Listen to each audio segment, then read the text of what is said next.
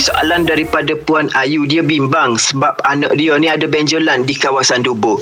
Dan adakah di, benjolan itu dikira sebagai tanda-tanda buasir? Okey terima kasih kepada Puan Ayu yang bertanya serta semua pendengar gegar pilihan nombor satu Pantai Timur. Okey kalau benjolan-benjolan di bahagian Dubu ni dia tidak semestinya buasir saja dia mungkin bisul ataupun abses yang ada nanah bengkok yang ada nanah dalam. Yang kedua yang paling kita bimbang dia adalah ketumbuhan.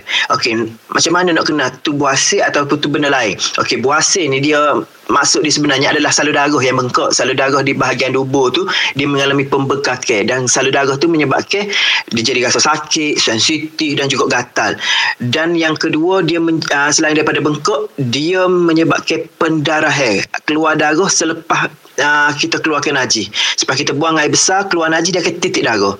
Dan bersama-sama dengan najis tu biasanya dia ada lendir. Ha, tu tanda-tanda buasir. Jadi kita, kita kena ingat selain daripada buasir macam yang kita kata tadi juga dia mungkin bisu ataupun ketumbuhan. Jadi kalau Puan Ayu bimbang Puan Ayu kena jumpa doktor periksa biar doktor cek. Ha, ni bisu ke dia tanda-tanda bisu dia lain pula. Dan tanda ketumbuhan dia lain pula. Jadi kena jumpa doktor dapatkan pemeriksaan terlebih dahulu untuk kena pasti gapo sebenarnya. Dan pastikan diberi rawatan awal